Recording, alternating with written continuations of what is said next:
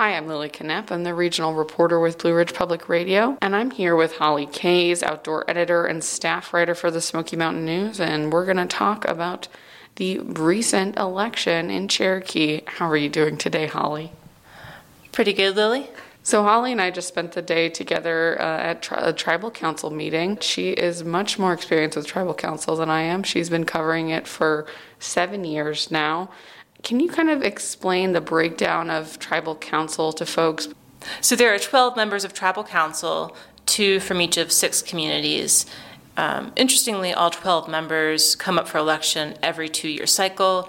Uh, those cycles happen on odd number years. Principal, chief, and vice chief, they're actually on odd numbered years too, but just they have four year terms. Um, so, what happened in this year's election? Where do we stand right now with uh, final results? Well, after the new members are sworn in in October, the body is going to look very similar actually to how it looked before. So there will be three new faces on tribal council, but that's new with an asterisk because two of those people are um, very familiar faces to tribal council, having served many, many terms before.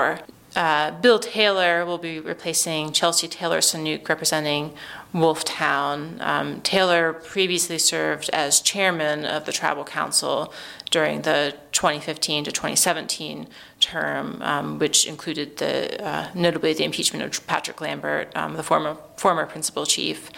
Um, and then Teresa McCoy will also be returning as a Big Cove representative, replacing Perry Shell and um, she is a longtime member of tribal council. She decided not to run again in 2017, but she did run in 2019 against uh, Principal Chief Richard Sneed, trying to win that seat and was unsuccessful, but will be coming back on the tribal council. Um, only one uh, member of the 2021 to 23 council will be new to the body. The, the third new member of council will be T.W. Price Saunooke, and he'll be replacing Tom Wahnetah on the Yellow Hill Tribal Council.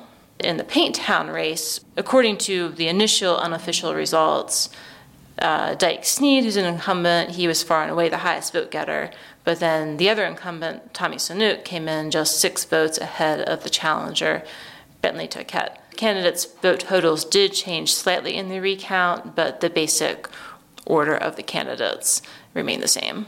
So, beyond the tribal council members, and the, there were also some school board elections, there were three questions pertaining to alcohol that were on the ballot for referendum.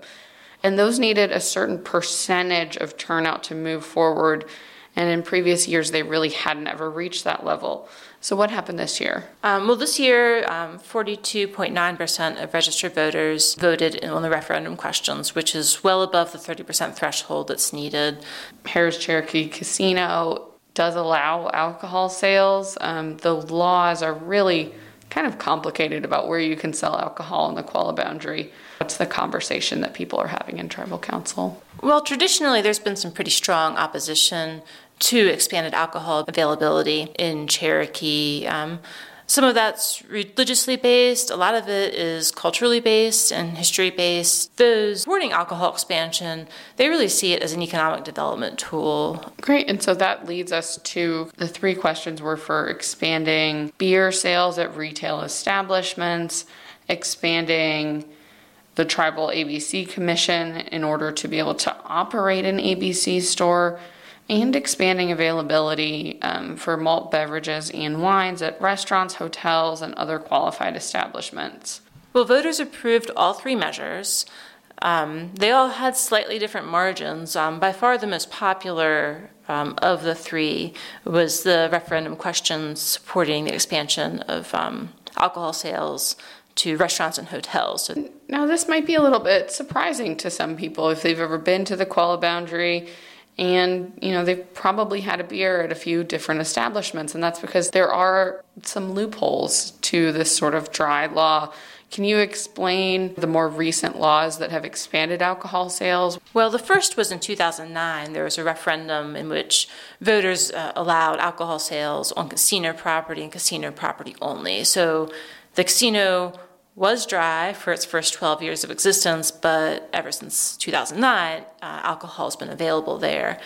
Um, there's also something known as the Blue Ridge Law, which has some exemptions. It's been uh, observed and put into effect on the Qualla boundary for about um, about four years now, and it has um, some exemptions to allow alcohol sales um, and availability off of casino property. Um, it's called the Blue Ridge Law because it um, allows alcohol sales for establishments like uh, restaurants, that kind of thing, um, within one and a half miles of a Blue Ridge Parkway on ramp. Um, there's also um, potential in that law for some one time permits for um, special events and, and things like that.